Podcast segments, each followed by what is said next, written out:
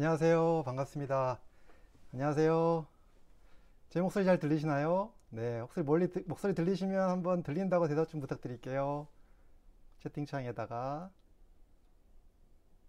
네, 라방입니다. 반갑습니다. 잘 들리시나요? 네. 우리 오늘 이렇게 한자리에 어, 또 이렇게 많이 지금 많은 분들이 들어오셨는데 어, 시작하기 전에 제가 하나 부탁 하나 드릴게요. 여러분들 정말 대단하신 분들입니다. 왜 그런지 아시죠? 예, 바로 이 저녁 시간에 쉬어야 될 이 시간에 그래도 우리 건강과 행복을 위해서 이 자리에 함께 오셨잖아요. 그래서 우리 여기 계신 분들 모두 다 음, 누구보다도 가장 소중한 사람 한 명, 바로 누굴까요? 나, 예, 여러분들, 자기 자신. 예, 소리가 좀 작나요? 좀 올리겠습니다. 여러분들의 자신을 위해서, 나 자신의 행복과 건강을 위해서 여러분들 큰 박수 한번 쳤으면 좋겠는데, 우리가 서로 박수를 쳐도 안 들려요, 소리가. 그래서 채팅창에다가 박수를 친다는 뜻으로 숫자 오, 숫자 오를 한번 자기 자신을 위한 큰 박수 한번 쳐줬으면 좋겠습니다. 숫자 오 한번 때려주세요. 채팅창에다가. 네, 숫자 오. 네, 숫자 오. 첫 번째 박수는 바로 자기 자신을 위한 박수입니다. 네, 좋습니다. 예, 박수 많이 쳐주시고요. 네, 좋습니다. 네, 네네네. 네, 좋습니다. 좋습니다. 아유, 많이, 많이 쳐주시네요. 네. 그 다음에 두 번째는요, 우리 함께 이렇게 어, 들어오신 분들, 우리 같이 서로 다 오늘 이 시간을 통해서 조금 더 건강해지고 행복해지는 시간을 가질 수 있도록 우리 서로를 위한 박수 한번 쳤으면 좋겠네요. 서로를 위한 박수. 이것도 숫자 오로 한번 쳐주세요. 네, 숫자 오. 네. 네, 숫자 오. 네, 숫자 오는 박수입니다. 자, 이렇게. 네. 네, 쳐주시면 좋을 것 같습니다. 네, 여러분들, 음, 이 소중한 시간 내주셔서 감사드리고요. 제가, 어, 밴드를 통해서, 밴드를 통해서 질문을 좀 받아봤는데, 많은 분들이 질문을 좀 주셨어요. 그래서 제가 질문에 대한 답변도 좀 드리고 하다 보면, 강의 시간을 좀 줄이려고 합니다. 그래서 오늘은 제가 한 시간 중에서 처음, 한 삼십 분 정도 간단하게 좀 설명드리고 그 다음에 그 뒤에 어, 또 여러분들 자유롭게 질문 올라온 것에 답변 드리고 그 다음에 여러분들도 질문 자유롭게 받는 시간을 가져보도록 하겠습니다. 괜찮으실까요? 네, 볼륨 좀 올려볼까요? 네, 지금 최대로 올렸습니다. 볼륨. 네. 네, 여보세요? 네, 잘 들리시나요? 예, 볼륨 최대로 올렸고요. 잠시만요. 좀 더 올려볼까요? 네, 볼륨은 좀 올려봤는데. 네, 그래서 어, 여러분들과 함께 어, 일단 오늘 주제가 오메가삼입니다. 네, 그래서 오메가삼를 통해서 어떤 이야기를 어, 오늘 드릴 건지 좀 설명을 드리면, 일단 간단하게 제가 강의를 한 삼십 분 정도 하면서 어, 설명을 좀 드리고 그와 함께 그 이후에 질문을 받도록 하겠습니다. 지금 실시간 채팅창에서 우리 관리자분께서 좀 안내해 주실 거니까 관리자분들 안내에 따라서 좀 해주시면 감사하도록 하겠, 감사하겠습니다. 그러면 한번 강의를 한번 시작해 볼까요?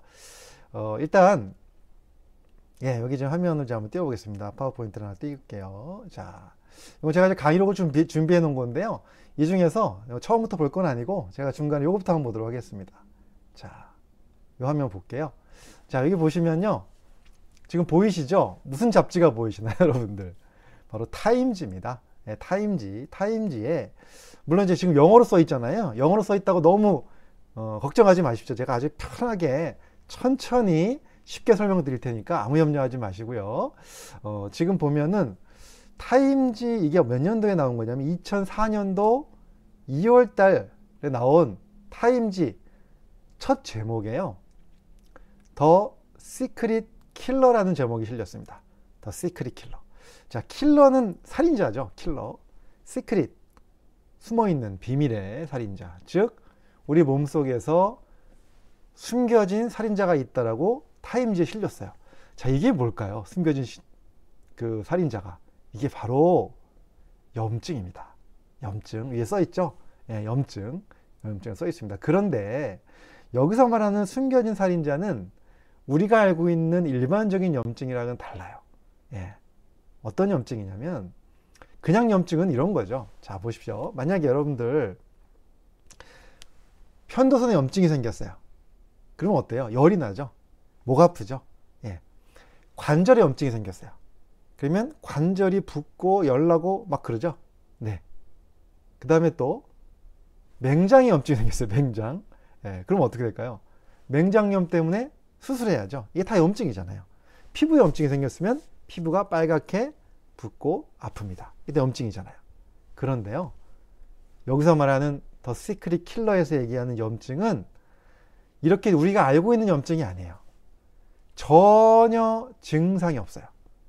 무슨 얘기냐면 전혀 우리가 지금 뭐 예를 들어서 뭐 어, 아프지도 않고요. 일단 아프지도 않고 열도 안 나고 그냥 특별한 증상이 없이 우리 몸속에 아주 작은 염증들이 있습니다. 이것이 바로 무슨 염증이냐? 바로 미세염증이라고 얘기를 합니다. 제가 채팅창에 써드릴게요. 자, 미세염증. 바로 미세염증입니다. 아, 우리 많은 분들 또 인사하러 오셨네요. 네. 네. 이태영님, 손혜영님, 정록번님, 최성희님. 네, 감사합니다. 네. 아이씨. 아, 네, 넘어가겠습니다. 네. 그래서 이 염증에 대한 이야기 오늘 제가 드리려고 하는데, 이 염증이 도대체 오메가삼이랑 무슨 상관이 있느냐, 정말 중요한 얘기를 드리려고 합니다. 눈에 보이지 않는 이 염증, 우리 박크림빵님 운동은 고지혈증 고칠 수 있나요? 이거 조금 있다가 한꺼번에 몰아서 질문을 받도록 하겠습니다. 지금 강의 좀 마치고 나서, 강의는 오래 하지 않을 거고요, 여덟 시 반 정도에 끝날 것 같습니다. 그리고 나서 나머지 삼십 분 동안 질문 어, 받도록 하겠습니다. 자, 사실 이 만성염증, 미세염증이라고 보통 얘기하는데 만성염증이라고 표현하시는 분들도 있습니다. 이 염증은 증상이 없어요. 증상은 없지만 이게 지금 여기 계신 분들 중에서도 어떤 분들은 만성염증이 있겠죠. 어떤 분들은 만성염증이 없겠죠. 예. 이 두 가지의 차이, 사실 증상으로는 전혀 알 수가 없습니다. 왜 그럴까요? 네. 만성염증은 증상이 거의 없어요. 그래서 검, 아주 특별한 검사를 하지 않으면 만성염증이 있는지 없는지 모르는 상태에서 그냥 살아가는 거예요. 그러니까 지금은 증상이 없으니까 뭐 아까 얘기했던 진짜 염증은 막 아프고 붓고 그러지만 만성염증은 증상이 없으니까 그냥 가는 겁니다. 미세염증은. 그러다가 그 상태에서 일 년이 지나고 이 년이 지나고 오 년이 지나고 십 년이 지나다 보면 증상이 없이 갔던 미세염증이 있는 사람하고 미세염증이 없는 사람, 낮은 사람, 엄청난 차이가 벌어지기 시작합니다. 미세염증이 계속해서 나도 모르게 몸속에서 나를 조금 조금 조금씩 죽이는 시크릿 킬러로 작용합니다. 그래서 이 타임즈에 나온 내용이 바로 뭐냐면 바로 이겁니다. 여기 보시면 미세염증이 몸속에서 계속 있다 보면 어떤 병을 주로 일으키나 나중에 봤더니 심장병, 혈관이 막히는 겁니다. 그 다음에 콜론 캔서가 바로 대장암이죠. 대장암. 그 다음에 알츠하이머, 치매. 그 밖에도 나이가 들어가면서 생기는 모든 질병, 나이가 들어가면서 생기는 모든 질병의 원인에 미세염증이 있다는 사실을 알게 된 거죠. 예. 자, 그렇다면 결국은 우리가 미세염증을 최대한으로 줄이고 사는 것이 이런 병들도 예방하고 노화도 늦추고 건강하게 살 수 있는 거죠. 예, 우리 김공주님, 반짝반짝님, 초록나오미님 감사합니다. 네, 지금 들어오셨네요. 네.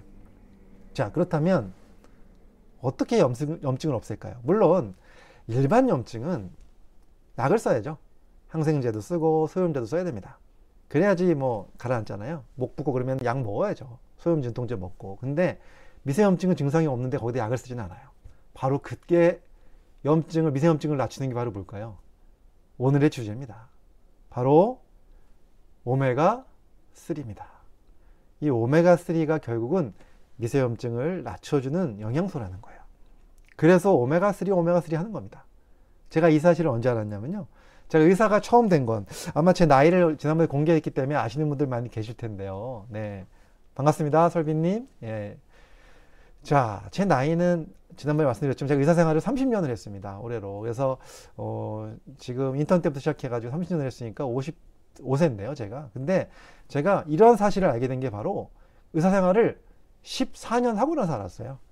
그 전까지는요, 그 전까지는 오메가삼 하면은 그냥 막연하게 그거 뭐 먹으면 혈관에 좀 좋다 그랬지, 예, 그냥 뭐 혈관 건강에 도움이 되는 영양소다, 뭐 혈액순환에 좋은가 보다, 이 정도로 이제 알고 살았는데요, 십육 년 전에 기능의학을 공부하면서 그때부터 이제 여러 가지 영양소를 공부하다가 제가 이 오메가삼를 제대로 알고 나서 깜짝 놀랐습니다. 아, 이 오메가삼이야말로 우리 몸속의 미세염증을 낮춰주면서 유지시킴으로써 결론적으로 오메가삼가 평상시에 충분히 있는 분들이, 몸속에 충분히 있는 분들이 이런 질병을 훨씬 늦출 수 있구나 라는 사실을 알게 된 거죠. 예. 그래서 어, 바다사냥꾼님 진짜요? 라고 물어보셨는데 뭐가 물어보셨는지 모르겠습니다. 뭐가 진짜인지요. 네. 자, 그래서 제가 어, 오늘 아 감사합니다. 동안이라고요? 네, 감사합니다. 네. 그래서 제가 오늘 이 오메가삼가 어떻게 염증을 줄여주는 영양소인지에 대한 설명을 좀 드려보려고 그래요. 여기에 대해서 아시는 분도 많이 계시겠지만 정말 중요한 건요, 이 오메가삼가요 우리 몸속에서 이 염증 조절하는 맥의 역할을 합니다. 예. 자, 일단은 요거부터 말씀을 드릴게요. 오메가삼을 그러면 우리가 꼭 영양제를 먹어야 되느냐, 음식을 먹으면 되지 않느냐. 물론 됩니다. 음식을 먹어도 돼요. 예. 그런데 이거 좀 넘기고요. 자, 근데 문제는요, 음식이 문제라는 거예요. 음식이 문제. 뭐가 문제냐면 이걸 잠깐 보여드리면요, 이게 지금 오메가삼, 오메가육의 비율을 보여주고 있는 표예요. 이천 년대로 넘어오면서 옛날에는 이 오메가삼하고요, 이 빨간색 오메가삼, 그 다음에 노란색 오메가육 먹는 양이 별 차이가 안 났어요. 근데 점점 점점 천구백 년대, 이천 년대 음식이 서구화되기 시작하고 음식이 현대화되면서 점점 점점 오메가삼 양이 줄어들고요, 오메가육 양이 늘어나기 시작해요. 물론 오메가육가 다 나쁜 건 아니에요. 예. 자, 여기 보시니까 지금 들기름, 예, 오메가육 들기, 오메가삼 들기름입니다. 자, 제가 올해 사십육 세인데 원장님이 저보다 어리게 봤었거든요. 아, 그러셨군요. 네. 네. 제가 여기 보시면 오메가육, 오메가삼가 비율이 점점 좀 벌어지기 시작해요. 그래서 제가 현대인들의 오메가삼가 얼마나 어, 적게 먹고 있고 반대로 오메가육를 얼마나 많이 먹고 있는지를 비율을 비교해 본 그 자료를 보면 거의 십 대 일, 이십 대 일로 먹고 있다는 겁니다. 십 대 일, 이십 대 일. 자, 여기 보시면요, 원래 정상적인 비율은 제일 좋은 게 일 대 일이에요. 일 대 일이 어려우면 사 대 일까지도 괜찮아요. 그러니까 오메가삼보다 오메가육가 네 배 정도 더 먹어도 그나마 미세염증을 잡을만 해요. 근데 문제는요, 십 배, 이십 배 덜 먹는다는 겁니다, 우리가. 그러니까 자꾸 아까 얘기했던 미세염증 때문에 여러 가지 병들이 잘 생길 수밖에 없는 거죠. 자, 어떤 음식에 오메가삼가 많이 들어있고 오메, 어떤 음식에 오메가육가 많이 들어있는지 여러분 다 아시잖아요.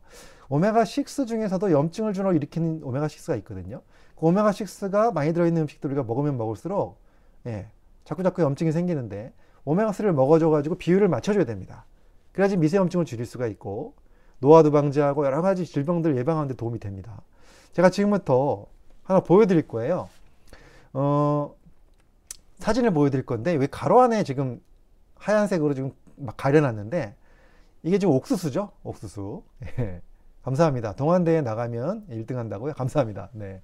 이 옥수수입니다. 이 옥수수요, 옥수수를 짜가지고 기름을 만들어가지고 그 기름 속에 오메가육 기름하고 오메가삼 기름의 비율을 따져봤습니다. 비율. 비율을 따져봤습니다. 자, 오메가육와 오메가삼의 비율. 여러분들 몇 대면 나올 것 같아요? 오메가삼가 오메가육, 오메가삼보다 오메가육가 옥수수 안에 기름이 몇 배나 더 많을까요? 한번 예상되시는 한번 숫자가 있으면 몇 대 몇인지 한번 그냥 채팅창에 올려주시면 감사드리겠습니다. 대충 어느 정도 생각하시는지 궁금해서요. 네. 세 배. 어, 세 배면 아주 훌륭하죠. 아까 네 배까지 괜찮다 그랬잖아요, 제가. 예. 세 배 아닙니다. 훨씬 더 많습니다. 바로 답을 제가 말씀드릴까요? 네. 두 배? 아니, 두 배면 너무 조급해요. 두 배 아닙니다. 네. 바로 짠!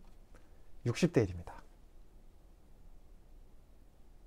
네, 이십 배. 네, 막 올라오는데. 네. 지금 정답 보셨죠? 예. 육십 대 일로 엄청납니다. 엄청나고요. 그 다음 거 하나 보여드릴게요. 그 다음 거. 이게 뭘까요? 한국 슈퍼에서 예, 구입한 계란에서 한번 비교해 봤습니다. 오메가육, 오메가삼를. 자, 몇 대 몇일까요? 자, 지금부터 보도록 하겠습니다. 자, 몇 대 몇? 이것도 육십 대 일입니다. 너무 놀랍죠? 그 다음에 우리가 정말 좋아하는 음식 있죠? 예, 정말 좋아하는 음식, 바로 소고기.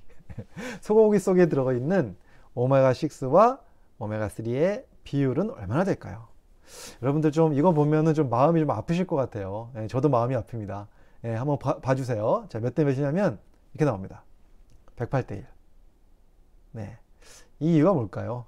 예, 이 이유는 바로 옥수수들이, 예, 옥수수들이가 아니라 소들이 옥수수를 먹어요. 예, 소들이 옥수수를 먹어요. 원래는 소가 뭘 먹어야 됩니까? 풀을 먹어야 되잖아요. 근데 소를 빨리 키우기 위해서 풀을 먹이지 않고 옥수수를 먹이는 거죠. 그러다 보니까 문제가 생기는 거죠. 자, 한 번 더 볼게요. 자, 우리가 아까 그랬죠. 지방산 권장 비율은 어느 정도로 먹으면 좋으냐면 이 정도가 제일 좋아요. 일 대 일에서 사 대 일.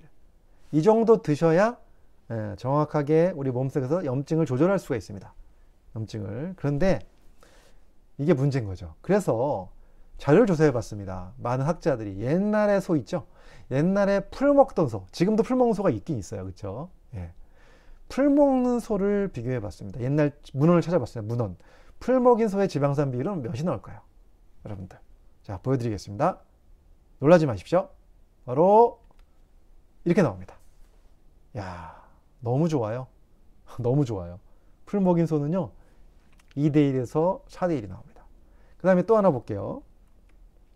자연산 달걀은 어때요?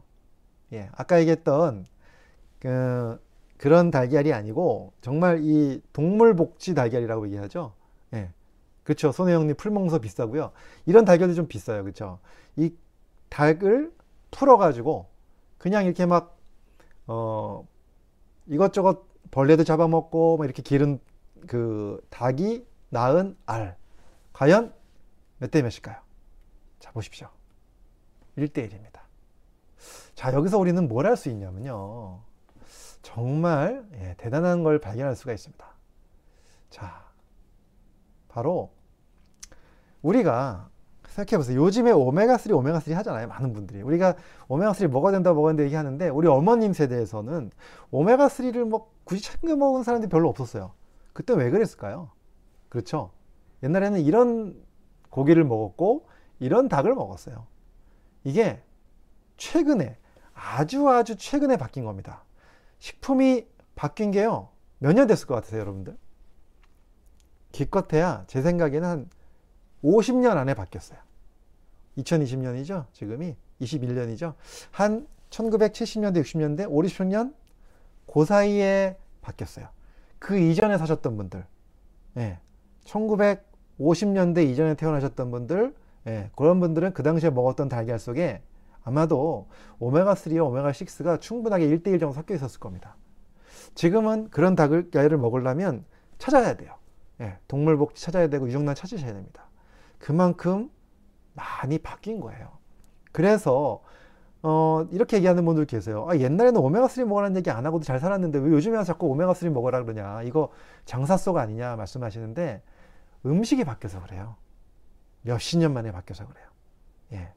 그래서 아마도 이 음식, 예, 음식의 변화가 왔기 때문에 오메가삼이 정말로 필요해진 겁니다. 자, 그러면요, 예, 그렇다면 오메가삼, 예, 이야기를 드리겠는데, 이것이 어떻게 염증을 없애는지 제가 지금부터 좀 설명을 드릴 건데, 이건 조금 어려운 얘기가 될 것 같긴 한데, 왜냐면요, 이게 왜 어렵냐면 화학적인, 의학적인 얘기를 좀 제가 드려야 됩니다. 그래서 그래도 좀 쉽게 한번 설명을 한번 드려보려고 제가 하는데요, 이와 함께 식물성 오메가삼 설명도 좀 잠깐만 같이 한번 드려볼게요. 자, 원래 어, 여기 지금 제가 보여드리고 싶은 이 장면은 사실은 상당히, 예, 어려워 보이는 화면이에요. 한번 보여드리면, 예, 이겁니다. 너무 어렵죠. 이건 사실 의사들이 보는, 저희 의사들이 보는 화면이고요. 요거 말고 좀 쉬운 화면 보여드릴게요. 바로 이겁니다. 예, 요거는 조금 보실 수 있을 것 같아요. 여기 보시면 어, 오메가육가 있고요, 오메가삼가 있어요. 예. 근데 쭉 보면, 여기 쭉 보면 에이에이라고 써 있는 게 바로 아라키돈산이라는 오메가육 중에 하나입니다. 물론 이게 다 나쁜 건 아니지만, 이게 과도해지면 이제 염증을 일으키는 물질이고요. 이제 피지 투가 바로 이제 염증을 조절하는 물질입니다. 근데 피지 투가요, 피지 일, 이, 삼, 사, 오 다 있어요. 근데 여기서 하나 아셔야 될 게 뭐냐면, 피지 일, 이, 삼, 사, 오 중에서 짝수가 붙은 거는요, 염증을 일으키는 거고요. 이 번, 사 번. 홀수가 붙은 것은 일 번, 삼 번, 오 번은 네, 염증을 줄여준다. 이렇게 일단 알고 계셔야 돼요. 요거 일단 알고 계셔야 됩니다. 예, 다시 한번 말씀드리면, 다시 한번, 자, 한번 제가 질문 한번 드려볼 테니까 잘 들으신 분들 한번 채팅창에 한번 적어보시겠어요? 자, 염증을 일으키는 어, 피지는 짝수라 그랬나요? 제가 홀수라 그랬나요? 짝수라 그랬나요? 홀수라 그랬나요? 어, 어떻게 기억하실지 모르겠네. 짝수인가요? 홀수인가요? 네. 아, 맞습니다. 와, 이르다님, 스마일 등급님, 오발, 오달발님, 어, 이사, 이소피아님. 야, 우리 오신, 오늘 오신 분들 정말 대단하십니다. 예. 짝수가 답이고요. 홀수 쪽으로 가야 염증을 가라앉히는 피지가 나와요. 근데 오메가삼은 지금 피지 삼, 그쵸? 홀수로 가는 겁니다. 홀수로, 홀수로 가는 거예요. 네. 그래서 제가 보여드릴게요, 이제부터. 그러면 여기 보십시오. 오메가삼을, 네. 이렇게, 이렇게 보면요. 보세요. 지금 오메가삼 위에 지금 엘 엔 에이가 있어요. 알파 리놀렌산이라는 건데요. 이것도 오메가삼이거든요. 근데 이거는 주로 식물성 오메가삼이에요. 식물성 오메가삼. 근데 이것이 몸에서 쭉 변해갖고 이 피 디 에이치로 변합니다. 이게 이제 비록, 비로소 제대로 오메가삼 역할을 하는 건데요. 이게 바로 동물성 오메가삼이죠. 우리가 흔히 얘기하는 생선에 많이 들어있는 이 피 디 에이치입니다. 근데 이것이 이렇게 해가지고 염증을 줄여주는 역할을 하는데, 근데 여기 보시면 이 아라키돈산이 요거를 만들어가지고 염증을 일으키는데요. 여기 보시면 오메가육도 어떤 오메가육는 피지 일으로 가요. 이거 홀수잖아요. 이건 뭐죠? 오메가삼을, 네, 염증을 줄여주는 것. 이것도 좋은 오메가육가 있는 겁니다. 대표적인 게 바로 지 엘 에이인데요. 지 엘 에이가 뭐냐면요. 이게 바로 감마 이놀레산이라 그래가지고 우리가 흔히 알고 있는, 아까 누가 질문 주신 것 같은데, 달맞이꽃 종자유예요. 달맞이꽃 종자유. 많이 들어보셨나요? 예. 혹시 달맞이꽃 종자유 들어보셨다 하시는 분들 채팅창에다 일 번 한번 쳐주세요. 일 번. 숫자로 일 번. 네. 많이 들어보셨나요? 달맞이꽃 종자유. 예. 그래서 달맞이꽃 종자유가 염증을 가라앉히는 역할도 해요. 이렇게. 예, 이쪽으로 갑니다. 예. 가는데, 근데 문제는 이게 요로만 가는 게 아니라, 예. 너무 많아지면, 예, 어휴, 우리, 네네. 일 번. 달맞이꽃 종자유 많이들 알고 계시네요. 감사합니다. 네. 네, 감사합니다. 근데, 요, 요로만 가는 게 아니라, 이것도 많아지기 때문에, 이 에이 에이가 많아지면 염증이 또 생겨요. 그래서, 달맞이꽃 종자유가 오메가육이긴 하지만, 오메가삼처럼 염증을 낮춰줄 수는 있지만, 있지만, 또 과도하다 보면 일로도 갈 수 있고요. 반대로 오메가삼은 짝수로 가는 게 없이 홀수로 가기 때문에 염증을 낮춰주는 기름입니다. 그래서 오메가육를 줄이고, 예, 달맞이꽃 종자유를 드셔도 되고요. 이거와 함께 오메가삼을 같이 드시는 게 좋아요. 그래서 달맞이꽃 종자유와 어, 오메가육죠. 그 다음에 오메가삼을 같이 드시는 거 괜찮고요. 둘 중에 하나만 드신다 그러면 저는 오메가삼을 추천드리고 싶고요. 같이 드시는 거 괜찮습니다. 오메가삼은 필수적으로 드시는 것이 좋다는 거죠. 이거 필수 영양소이기 때문에 그렇습니다. 자, 사실은 이렇게 좀 어렵게 말씀을 드렸는데, 원래 이제 이 그림이 진짜 저희 의사들이 보는 그림인데, 이게 다 같은 내용이에요. 이 피 디 에이치가 이렇게 다 홀수 쪽으로 삼, 삼 번이죠. 주로 이쪽이. 그 다음에 오 번 쪽으로 가고요. 아라키돈산은 다 이 번, 사 번 쪽으로 갑니다. 그래서 이쪽으로 가는 거를 자꾸 이쪽으로 밀어줘야 된다는 것을 뜻하고, 결국은 오메가삼을 열심히 드시면, 예, 결론적으로 미세염증을 줄여서 여러 가지 질병을 예방하는 데 도움이 된다, 이 말씀을 드리는 겁니다. 네, 자, 여러분들 어떠세요? 지금 이야기 들어보시면서 조금 오메가삼가 왜 중요한지 아셨어요? 그럼 혈관은 그럼 도대체 어떻게 보호하느냐? 자, 혈관을 막는 거를 예방하는 것도 결국은 오메가삼의 염증을 줄이는 효과예요. 네. 그래서 오메가삼을 많이 드시면 혈관벽에 혈관이 그냥 저절로 막히는 게 아니라 염증이 생겨서 막히거든요. 이거를 줄여주는데 큰 도움이 됩니다. 자, 여기까지 말씀을 드렸고요. 음, 아까 제가요, 일단은 몇 가지 질문에 대한 답변을 좀 드릴 건데요. 제가 이제 요 게시판을 좀 보여드릴 건데요. 게시판이 아니라 이 메모장을 좀 보여드릴 건데요. 제가 이제 요거 말씀드리기 전에 저희 밴드를 좀 설명을 드릴게요. 오늘 들어오신 분들 중에서 저희 밴드에 가입이 안 되신 분들이 계실 것 같아서 제가 설명을 좀 드릴게요. 자, 건행모라는 밴드가 있습니다.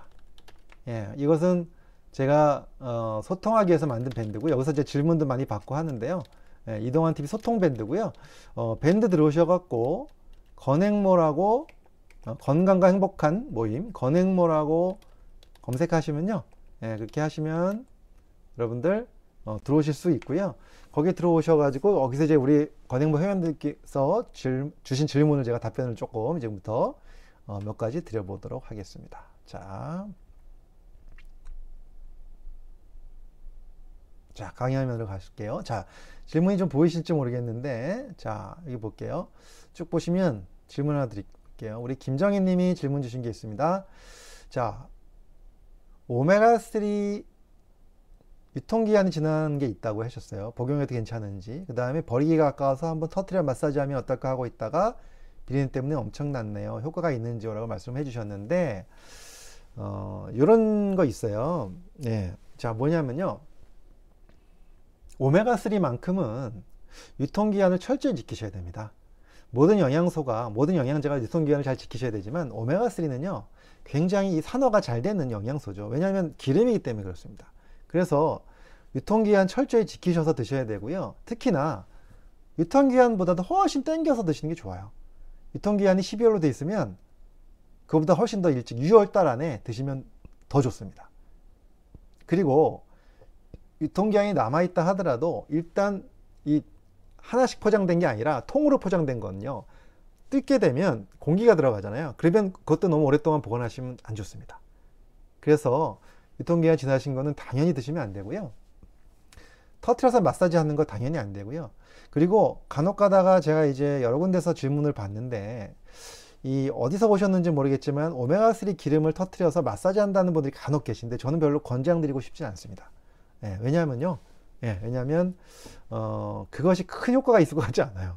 예, 별로 이렇게 피부에 큰 도움 안 되니까, 어, 제 생각에는 오메가삼 갖고 자꾸 피부에 하는 거는, 어, 그렇게 피부 오히려 기름 묻혀서 산화가 될 것 같아요. 안 좋은 경우가 생길 것 같아요. 그래서 그런 거 안 하시는 게 좋을 것 같아요. 예, 정확하게 뭐 어떻게 안 좋을지 제가 모르겠지만 좋다고 생각은 안 듭니다. 그래서 그냥 안 하시는 게 좋을 것 같습니다. 네. 우리 월미도님 오셨네요. 네, 여기 댓글 주셨는데 감사드리고, 월미도님 여기에 지금 질문 올리셨는데요. 예, 아까 월미도님, 예, 여기 오셨네요. 반갑습니다. 네, 여기 보시면 대상포진에 걸리셨나봐요. 의사 선생님이 오메가삼을 하루에 네 알씩 먹으라고 했다고 하셨고요. 그 다음에 신경계 치료에 도움된다고 하셨고, 고함량을 하루에 하나씩 먹고 있었는데 의사 선생님 말 듣고 하루에 세 알씩 먹었습니다. 그 덕분인지 몰라도 통증이 심하지 않게 빨리 완치되어 의사 선생님도 놀라실 정도였습니다. 어, 정말 오메가삼가 대상포진 효과가 있는 것인지 알고 싶습니다 라고 말씀해 주셨는데, 사실 오메가삼 자체가 아까도 지금까지 말씀드린 것처럼 염증을 가려쳐 주기 때문에 대상포진에 대해서 항바이러스 효과가 이런 건 아니지만 아니지만 대상포진 자체가 또 염증이잖아요. 그 염증을 줄여주는데 도움이 됐다라는 저는 생각이 들어요. 그래서 나쁘지 않을 것 같고요. 어, 모든 염증, 그러니까 관절염도 염증이고 모든 염증이 다 오메가삼가 약은 아니지만 어느 정도의 도움이 될 수 있다. 고용량을 드셨기 때문에 조금 더 도움이 되신 것 같다. 이렇게 설명을 드립니다. 예, 그래서 잘 드신 것 같아요. 또 선생님이 이렇게 또 잘, 어, 이렇게 인도, 이렇게 잘 권해주셔서 이렇게 잘 하셨으니까 정말 다행인 것 같습니다. 자, 그리고 지금 이제 중간중간에 질문이 올라오고 있는데요. 우리 관리자님께서 중간에 올라오는 질문들 모아서 저한테 또 보내주기로 했으니까요. 제가 좀 이따가 답변 드리도록 하겠습니다. 먼저 여기 있는 것부터 먼저 답변 드릴게요. 자, 그 다음에 오메가삼을 끼니마다 먹고 있는데 아침이나 저녁 식후에 평소 먹는 양을 다 먹어도 되나요? 아마 이 말, 이 질문을 제가 이해가 정확하게 안 되지만, 어, 아침이나 저녁 식후에, 그러니까 끼니마다 먹지 않고 아침과 저녁에만 먹어도 되냐, 이 말씀을 하시는 것 같아요. 그러셔도 됩니다. 예, 꼭 끼니마다 드실 필요는 없고요. 저도 아침에 한 알, 두 알, 또는 아침에 한 알, 두 알 이렇게 먹고 있으니까요. 그 정도 드시는 게 좋습니다. 하루에 세 번 꼭 드실 필요는 없는 것 같습니다. 네, 또 그 다음에 좀 보면, 예, 슬로포레님께서, 저희 이거는 이제 저희 밴드에서 미리 질문 받은 겁니다. 자, 우리 관리자님 혹시 듣고 계시면 저희 밴드 들어오시는 링크도 좀 올려주시면 어, 감사하도록 하겠습니다. 감사하겠습니다. 자, 여기 보시면 저는 최근까지 아스타잔틴, 오메가삼, 비타민 D, 루테인, 크릴 오일까지 그 기름기 있는 게 종류별로 섞여가며 먹었습니다. 다 비슷한 거 아닌가 했는데 각각의 효능과 이중에 중복되거나 비슷하다면 어떤 걸 먹는 게 좋을지 궁금합니다. 라고 어, 저한테 물어보셨는데, 자, 일단은 오메가삼, 비타민 D, 아스타잔틴, 루테인 다 드셔도 좋습니다. 그리고요, 크릴 오일은요, 아, 요거 좀 설명을 드릴게요. 제가 이제 그 크릴 오일에 대해서 예, 뭐 올려드린 영상이 있어요. 예, 그거 한번 보시면 좋아요. 그러니까 이동환 크릴 오일 이렇게 치면 나오거든요. 예, 근데 거기 제가 뭐라고 말씀을 드렸냐면, 그 당시에 크릴 오일은 건강기능식품이 아니고요, 그냥 건강식품이에요. 건강기능식품하고 건강식품은 다릅니다. 건강기능식품은 식약처에서 기능성을 인정해 준 거고요, 건강식품은 그런 인정을 받은 건 아니고 그냥 식품입니다. 그래서 무슨, 무슨 집 짜서 만든 것 같은 그런 개념이라고 보시면 돼요. 근데 그것이 이렇게 알약모의 형태로 나와 있으니까 어, 건강기능식품으로 오해하는 분들이 있는데 그냥 식품이에요. 그래서 오메가삼 개념으로 봐도요, 크릴 오일보다 오메가삼을 드시, 물론 크리, 크릴 오일에도 오메가삼이 있지만, 들어있지만 오메가삼 개념으로 보면 오메가삼이 훨씬 더 많이 들어있죠. 예, 그래서 오메가삼 꼭 드시는 분들은 굳이 크릴 오일을 따로 드실 필요는 없고요. 그렇다고 또 드시다고 나쁜 건 아니에요. 크릴 오일 드신다고 나쁜 건 아니고 그냥 드셔도 됩니다. 예, 그래서 드시긴 드시는데 어, 가능하면 같이 안 드셨으면 좋겠어요. 둘 중에 하나만 드시면 되고, 있으시면 드시고요, 없으시면 오메가삼 드시면 됩니다. 예. 자, 그 다음에 어, 뽀송이 님이요, 오메가삼 매일 사 그램씩 먹는데, 자, 부작용 없으시면 드셔도 됩니다. 그리고 솔직히 조금 많긴 해요. 예. 그래서 저는 한 이 그램 정도로 줄이셔도 좋을 것 같고요. 왜냐하면 이제 오메가삼이 조금 몸에 염증이 심해서 조금 많이 드셔도 되긴 되지만, 계속해서 꾸준하게 이렇게 많이 먹는 거는 또 장기적인 복용은 또 어떤 문제가 있을지 모르니까 조금 줄이셔도 저는 나쁘지 않을 것 같습니다.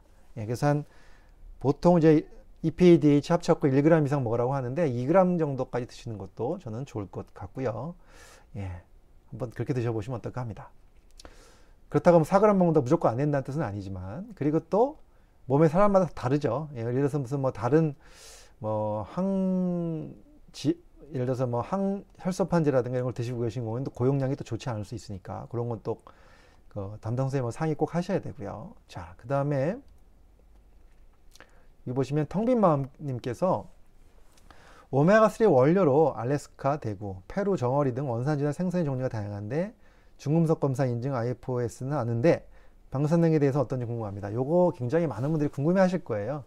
사실 중금속에 대해서는요, 예, 중금속에 대해서는 사실은 많은 분들이 음, 많은 원료사가, 좋은 원료사들은 다 이미 검증해요. 그래갖고 다 제거합니다. 중금속 걱정은 요즘에 많이 안 합니다. 아주 값싼 그런 회사 거 아니면요, 웬만한 회사들은 중금속 다 걸러내는 거는 인증이 돼 있어요. 근데 방사능이 문제인데, 방사능은 사실은 검사가 완전히 되기가 좀 쉽지가 않은 것 같아요. 예, 그래서 요것도 어, 그래서 제가 이제 원료사 얘기를 많이 하는데, 주로 이제 유럽 쪽에 있는 원료사들이 그래도 청정 지역에서 어, 잡아낸 생선들을 많이 활용하기 때문에 그런 유럽 지역의 원료사를 추천드리고 있습니다. 예, 그래서 그런 것들이 도움이 될 것 같고요. 네. 자, 그 다음에 이지펌, 알티지펌 좋다고 하는데 한편으로 장기적으로 먹는다면 별 차이 없다고도 하고 정확한 정보 알고 싶습니다. 요거 제가요, 어, 최근에 제가 올려드렸죠, 동영상. 보신 분들 계실 겁니다. 아마 최근에 제가 알티지펌이 뭔지 설명을 드리는 영상을 올려드렸어요. 알티지펌 드시는 게 맞습니다. 예, 확실하게 다르고요. 예, 그리고 훨씬 더 함량이 높아요, 이지펌보다. 예, 그래서 알티지펌으로 하나를 드실 거 이지펌으로 더, 더 많은 용량을 드셔야 됩니다. 예, 그렇기 때문에 알티지펌을 드시는 게, 최근에는 물론 이제 알티지펌이 가격이 좀 더 높긴 하지만 그래도 알티지펌이 훨씬 더 효율적인 그러한 성과를, 그 성분을 가지고 있기 때문에요. 그러니까 함량이 높기 때문에 당연히 알티지펌이고, 지금은 거의 다 알티지펌으로 어, 나옵니다. 예, 요즘에 이지펌을 쓰는 경우는 사실 굉장히 저가 아니면 별로 없기 때문에요, 알티지펌이 좋을 것 같습니다. 자, 일 그램 먹고 있는데 이, 삼 그램 증량한다고 할 때 저혈압이 경우 괜찮을까요? 사실 오메가삼을 먹고 혈압이 좀 떨어질 수 있다는 얘기를 들어보신 분이 계실 거예요. 하지만 그거는 고혈압 환자한테 오메가삼이 도움이 된다는 거지, 정상인적인 혈압이 분이 오메가삼 많이 먹는다고 또 저혈압으로 떨어진다, 그렇게 보이지는 않아요. 예, 그래서 혹시 걱정이 되시면 조금 드시면서 혈압을 좀 체크해 보시면 좋을 것 같습니다. 예, 그러시면 아마 일 그램에서 이 그램 올린다고 어, 저혈압이 생기지는 않을 듯해요. 예, 한번 꼭 측정해 보시면서 한번 조금씩 올려 보시면 좋을 것 같습니다. 그 다음에 샤방샤방님, 자, 뇌동맥 협착에서 오메가삼 먹고 있는데요, 역류성 식도염, 위축성 위염, 장상피화생이 있어서 오메가삼 괜찮은지 궁금해요. 괜찮습니다. 예, 저도 장상피화생은 굉장히 흔히 있는 건데 저도 있습니다. 장상피화생 저도 있고요. 어, 장상피화생이 있으면 위암이 없는 분들에 비해서 위암 걸릴 확률이 훨씬 높아지죠. 뭐 일곱 배, 뭐 열두 배 이렇게 하는 연구들이 있는데, 그렇다고 뭐 다 걸리는 건 아니죠. 그래서 장상피화생이 있어도 자주자주 검사하시면서 예, 조기 발견하려면 자기가 검사하시면 되고요. 오메가삼 드시는데 지장 없습니다. 위장장애만 없으시면 어, 드셔도 됩니다. 서로 상반되는 관계는 아니라고 보셔도 됩니다. 네. 자, 그 다음에 네, 무엇을 구, 종문, 종류가 많아서 사실은 일단 알티지 오메가삼 구하시면 되고요. 그 다음에 원료사 말씀드리는데, 저는 이제 그래도 세계적으로 제일 유명한 원료사가 케이디 파마 거거든요. 그래서 케이디 파마 거로 나온 게 여러 개 있으니까 우리나라에, 예, 그거 좀 챙겨서 드시면 조, 좋을 것 같아요. 네, 좋습니다. 그 다음에 예, 드셔도 됩니다. 위축성 위염, 장상피화생 초기 오메가삼 상관없습니다. 예, 드셔도 됩니다. 그 다음에 구입한 지 일 년이 지났는데 유통기한은 일 년 남았습니다. 뚜껑을 열어보니 살짝 비린 냄새가 났습니다. 먹어야 할까요? 자, 조금 고민이네요. 근데 구입하고 나서 일 년 동안 오픈을 안 했으면 그렇게 냄새 안 날 것 같은데, 만약에 뚜껑을 한번 따가지고 공기가 통했으면, 통한 상태에서 일 년이 지났으면 다시 그냥 안 드시는 게 맞고요. 예, 만약에 그렇지 않으면 괜찮을 것 같아요. 또 따지 않았고 유통기한이 일 년이 남았으면 예, 괜찮을 것 같습니다. 근데 냄새가 많이 나면 안 드시는 게 좋겠죠. 예, 그래서 제가 지금까지 어, 답변 드리면서, 지금까지는 제가 저희 밴드, 예, 지금 또 밴드에 저희 밴드 다시 한번 올려드릴게요. 건행모 밴드입니다. 건행모 밴드, 건행모 예, 건행모 밴드 예, 들어오시면 여기서 이제 질문 제가 받은 거 지금 올려드렸고요. 그 다음에 우리 관리자님께서 지금 저한테 예, 카톡으로 예, 카톡으로 질문을 올려 보내주셨어요. 예, 요거 잠깐 제가 보면서 답변 드리도록 하겠습니다. 자, 자 그러면 요거를 잠깐 지우겠습니다. 자, 지우고 카톡 내용을 좀 가져오겠습니다.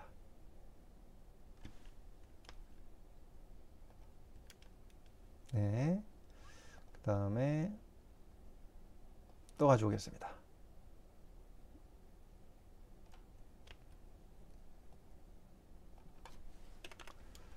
네, 좋습니다. 네, 여기까지인 것 같아요. 일단은 자, 좋습니다. 자, 한번 하나씩 볼까요? 어떤 질문이 나왔는지. 자, 소염제를 자주 복용하면 어떠한지. 소염제가 약이잖아요. 예, 사실 약은 소염 효과는 있는데 대간이나 대사, 간이나 신장에 무리를 줄 수가 있죠. 그래서 약은 아닌 것 같아요. 그러니까 자연식품, 오메가삼이죠. 예, 그래서 생선 예, 좋죠. 이런 거 많이 드시면 좋습니다. 이런 거 많이 드시면 좋고요. 오메가삼 추천, 요거 제가 좀 설명을 드립니다. 사실 제가 특별한 제품을 지금 말씀 못 드리는 이유를 좀 설명을 드릴게요. 아마 많은 분들이 아시긴 하실 텐데, 제가 지난 엊그저께 그 리허설에도 말씀을 드렸는데요, 의사가 특정 제품을, 그러니까 다른 건 괜찮은데 건강기능식품이나 약 같은 경우에 어, 특정 제품을 딱 찍어 가지고 추천하는 것이 광고법상의 문제가 될 수 있어요. 예, 그래서 제가 그래서 제가 유튜브에서 말씀을 못 드립니다. 그래서 제가요, 그런 것들이 궁금하시고 특정 제품을 궁금하신 분들은 어디로 들어오시냐면 건행모 밴드에 들어오셔가지고 예, 거기 들어오셔가지고 거기서 비밀 댓글, 예, 거기서도 공개는 안 되고요, 건행모 밴드에서 비밀 댓글로 예, 질문 주시면 제가 알려드립니다. 네, 비밀 댓글. 네, 그래서 알려드리니까 한번 그렇게 말씀드리고요. 우유, 아, 우유요. 우유 말이 많죠. 솔직히 말하면 어, 우유는요, 드셔도 되고 안 드셔도 되는데 예, 꼭 드셔야 되는 것 같지는 않아요, 제가 보기엔. 근데 우유가 안 맞는 분들이 많아요. 예, 안 맞는 분들, 예, 그래서 안 맞는 분들이 있을까봐 예, 조금 그렇습니다. 자, 우리 관리자님 지금 건행모 밴드 링크 올려주고 계신데 링크 앞부분에 그 링크 알파벳이 앞부분이랑 붙어 있어 가지고 아마 클릭이 안 되시는 것 같습니다. 그래서 요거 좀 떼서 올려주시면 좋을 것 같습니다. 네. 자, 그래서 우유는 사실은 맛, 먹, 드셨을 때 내가 우유가 좀 안 맞는다 그러면 억지로 드시는 건 이제 권장드리지 않고요. 예, 안 드셔도 괜찮으니까 우유 대신에 두유도 좋으니까요. 예, 두유 드시면 좋을 것 같습니다. 자, 그 다음에 저는 하주정맥 검사 받으러 갔었는데 혈관이 다른 사람보다 굉장히 가늘다고 혈액순환이 안 되겠다고 하시더군요. 약을 처방해서 먹고 있는데 오메가삼 같이 먹어주면 도움이 되겠죠. 네, 도움 되죠. 사실 이것은 오메가삼은 뭐 혈액순환에 도움이 되기 때문에 예, 괜찮을 것 같습니다. 같이 드시면 도움이 될 것 같아요. 자, 달맞이꽃하고 보라지유, 예, 달맞이꽃 종자유가 조금 더 강력한 항염증, 예, 기름입니다. 그리고 비타민 C, 예, 그, 그, 아까도 그 표에서 제가 그림에서 보여드렸지만, 그 오메가 식수 중에서도 염증을 줄여주는 프로스타그란딘 원쪽으로 예, 이렇게 기름을 그 작용을 하면서 염증을 줄여주는 기능이 훨씬 더 강하죠.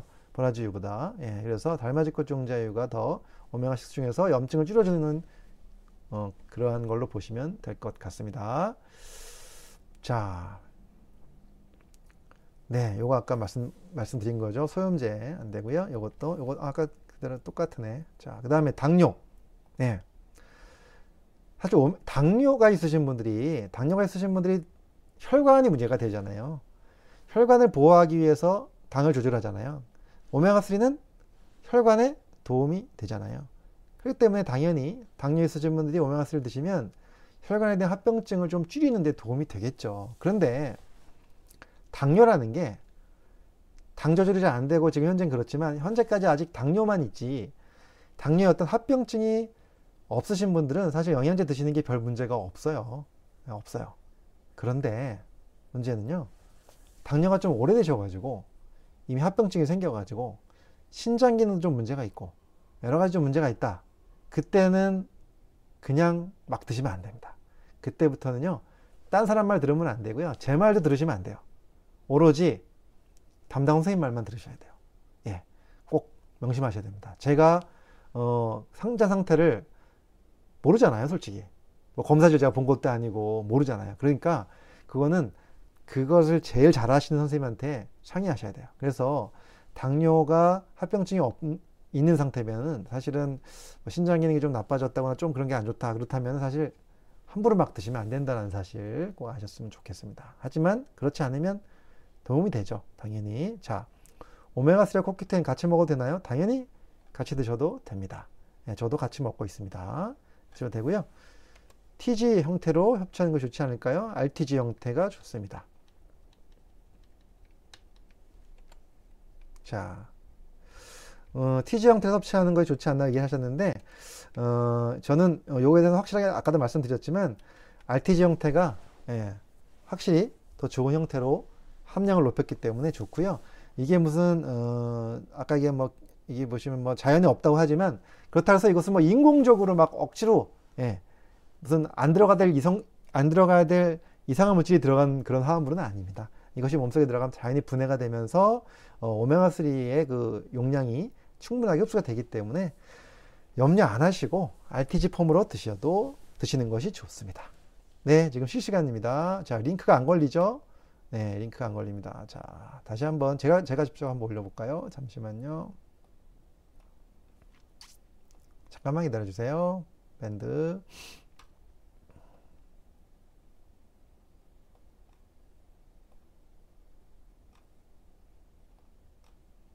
네.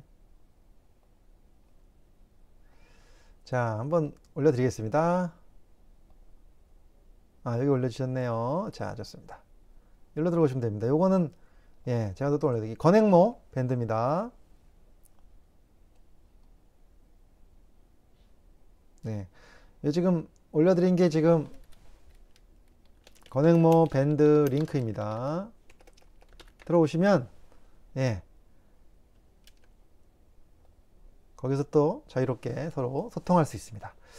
자, 여기까지. 그 다음에 질문 볼까요? 자, 염증에 좋은데 엘디에스 졸리지 않나요? 네, 아, 중요한 질문 주셨어요. 요거는 조금 고단수 질문이세요. 자, 음, 자, 좋습니다. 자, 오메가 쓰리를 먹으면 중성 엘디엘 수치가 올라가는 이유를 좀 설명을 드릴게요. 요거는 조금 어려워요. 제가 사실은 이거 영상을 한번 찍으려고 했는데 내용이 되게 어려워가지고 어떻게 이해시켜 드려야 될지, 예, 의사들끼리 어, 쉽게 얘기할 수 있는 이야기지만 쉽지 않은 이야기예요, 일반 분들. 왜냐면 공식이 나오거든요. 그러니까 뭐냐면 엘디엘 수치를 우리가 구할 때 총 콜레스테롤 빼기 공식이 있습니다. 오분의 어, 중성지방, 그러니까 중성지방 오로 나누고 거기서 좀 에이치디엘을 빼야 돼요. 그런데 여러분들 그거 아시죠? 오메가삼 많이 드시면 중성지방 수치가 떨어지는 거예요. 그러니까 총 콜레스테롤이 변하지 않은 상태에서 중성지방 수치가 떨어지면 엘디엘은 수치적으로 올라가게 돼 있어요. 올라가게 돼 있어요. 그래서 이게 아니 엘디엘 수치가 오메가삼 먹고 올라갔다 하시는 분들 계시거든요. 근데 가만히 보면 중성지방 수치는 떨어졌고, 사실 중성지방 수치 떨어뜨리는 게 더 중요할 수도 있어요, 이런 경우는. 왜냐하면요, 엘디엘이 이런 경우에는요, 이 엘디엘이 겐, 그 오메가삼이 올라가고 중성지방이 떨어지면서 엘디엘이 올라가는 경우에 그거하고 그냥 엘디엘 자체가 너무 많아서 올라가는 경우하고는 좀 다른 종류의 엘디엘이 있다는 겁니다. 엘디엘의 그 파티클의 분자의 그 크기가 작으면 작을수록 안 좋은 건데, 예, 요렇게 오메가삼이 줄어들면서 엘디엘이 올라가는 경우는 나쁜 엘디엘보다는 높은 엘디엘이 더 올라갈 수 있는 확률이 높다는 거죠. 예, 그래서 너무 염려 안 하시고 드셔도 되고요. 어, 사실 엘디엘이 너무 높으면 약간의 약을 쓰면 떨어뜨리는 것도 도움이 되는데, 예, 그거는 그런 자세한 문제는 사실 약주의 선생님을 상의를 하셔야 되거든요. 근데 아마 내과 선생님이시면은 이것도 충분히 이해하시고 계실 겁니다. 예, 그래서 아마 상의를 하시고요. 너무 걱정 안 하시고 전 드셨으면 좋겠습니다. 예, 그 엘디엘 수치 올라간다 걱정돼서 오메가삼 안 드시면 오히려 염증, 그 미세염증 줄이는 데 도움이 안 되고요. 중성지방 수치도 자꾸 올라갈 수 있기 때문에 하시면 좋을 것 같습니다.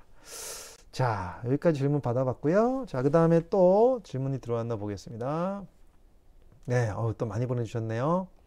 자, 어우, 시간이 벌써 이렇게 됐네요.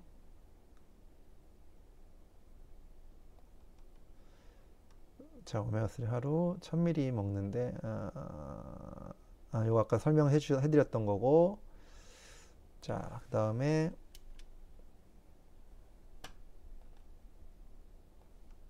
잠시만요. 자, 아이고.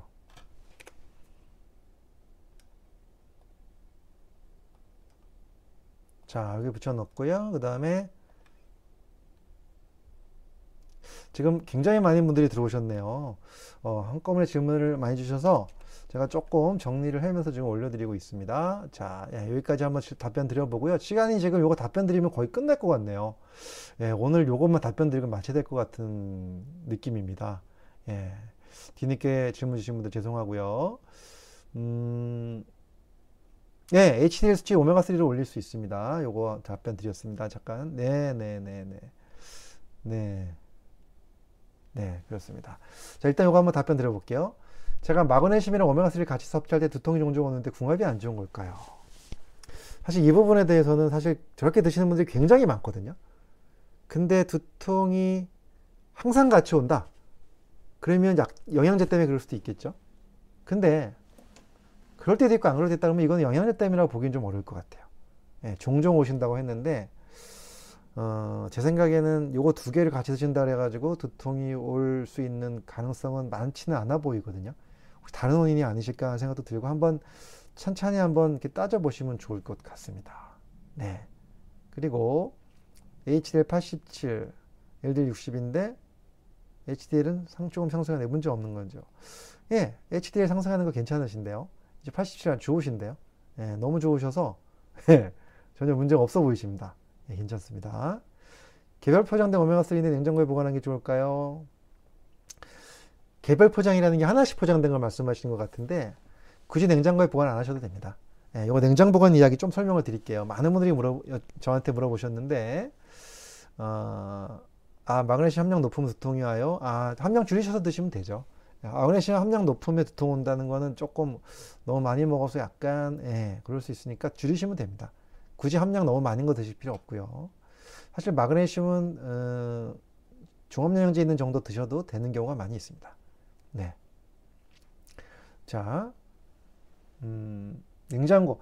사실은 하나씩 포장된 거는요, 냉장고에 넣을 필요 없습니다. 예, 그거는 그냥 실온에 보관하셔도 됩니다. 물론 날씨가 너무 더워서 막 실내 온도가 삼십 도 넘어간다. 그러면 냉장고 들어가야 되는데 그 정도 되는 실내가 거의 없잖아요. 실온이잖아요. 그럼 그냥 보관하셔도 당연히 되고요. 그리고 통에 들어있는 것도 예, 실온 보관하셔도 됩니다. 굳이 예, 굳이 냉장고에 넣었다 나갔다 하면서 습기가 차면 오히려 더 산화가 빨리 되기 때문에 예, 그냥 실온 보관하셔도 될 것 같아요. 냉장고에 넣으셔도 되는데 한번 넣으면 바로 하나 끄, 꺼내고 또 다시 넣으셔야지 넣었다가 다시 꺼내놨다가 습기가 찰 수가 있습니다. 그러면 문제가 생기니까 그런 거 잘 관심 가지시고 아주 뜨거운 온도만 아니면 실온 보관 괜찮습니다. 자, 성인 오메가삼, 세 알, 여섯 알 쓰여 있는데 전 세 알 먹는데 괜찮은지요? 네, 갑자기 혈압이 백사십 이상 올라가는데 오메가삼 먹어도 되는지요? 예, 혈압 올라가셨을 때 오메가삼 드셔도 문제 없으시고요. 고혈압 환자분들 오메가삼 드시면 오히려 합병증 예방에 도움 되십니다. 물론 다시 한번 말씀드리지만 당뇨든 고혈압이든 이미 신장 기능이 망가졌거나 이미 합병증이 생기신 분이라면 당연히 예, 선생님과 상의하시고 드셔야 되는데 그렇지 않은 상태면 예, 당연히 드셔도 됩니다. 자, 세 알 먹는데 괜찮은지요? 이게 세 알, 여섯 알이라고 써있다는 게 하루 여섯 알까지 먹어도 된다는 뜻인가 보죠? 근데 그 중에서 반만 드신다는 뜻인 것 같아요. 뭐 괜찮죠. 괜찮은데 이왕이면 문제 없으시면 하루 권장 용량 드시면 좋을 것 같습니다. 하루 권장 용량이 여섯 알짜리 제품을 드시고 계시면 권장 용량을 드시는 게 좋죠. 네. 자, 지금 보시면 똑같은 질문이죠. 오메가삼 먹으면 중상지방은 낮추지만 나쁜 콜레스테롤 엘디엘이 사십오 퍼센트 높아진다는데 사실인가요? 예, 이게 바로 그거예요. 아까 말씀드린 대로 그러한 그 기전이 있어요. 예, 그래서 중성지방이 떨어지기 때문에 이 숫자, 이 엘디엘이 올라갈 수밖에 없습니다. 어느 정도. 근데 중성지방이 떨어지면서 엘디엘이 올라가는 경우는 어, 나쁜 엘디엘만 있다고 보기 어렵기 때문에 예, 너무 염려 안 하시고 드셔도 될 것 같고요. 그래도 너무 많이 올라간다. 그러면 조금 조금 떨어뜨린 약 쓰면서 가셔도 좋을 것 같습니다. 자, 지금 파르마 오메가삼, 루테인, 비타민 D, 마그네슘 연골에 먹는 조인트 먹고 있고요. 여러 가지 한 건에 먹는데 상관없는지요? 사실 여러 가지 먹, 드시는 분 많죠. 저도 뭐 오메가삼, 뭐 비타민 D, 마그네, 뭐 종합영양제 한꺼번에 먹는데 위장장애 없으시고 그 다음에 다른 간 부작용, 신장 나쁜 거 이런 거 없으시고 어, 드시, 오랫동안 드시, 드시면서 문제 없으신 분들은 같이 드셔도 되고요. 어, 식사 후에 바로 같이 이렇게 물 드실 때 같이 드시는 거죠. 많이 권장드리고 있습니다. 이것도 제가 한번 영양제를 어떻게 챙겨 먹어야 되는지, 언제 몇 시에 먹어야 되는지 이런 거 제가 한번 정리해서 올려드리려고 준비하고 있으니까 조만간에 한번 올려드리도록 하겠습니다. 자, 암 환자들이 오메가삼 먹으면 좋다고 하는데 사실 요거는요 음... 오메가삼 비타민이 다, 당연히 도움 되죠. 근데 암 환자라고 해서 다 똑같지 않습니다. 사실 암의 종류가 너무 많고요. 종류가 너무 많고 암 종류도 그 다음에 또 상태에 따라 다르기 때문에 일률적으로 암 환자라고 무조건 다 많이 먹어야 된다 이렇게 말씀드리기 굉장히 어렵습니다. 그래서 이런 거는 꼭 주치의 선생님과 상의하셨으면 좋을 것 같아요.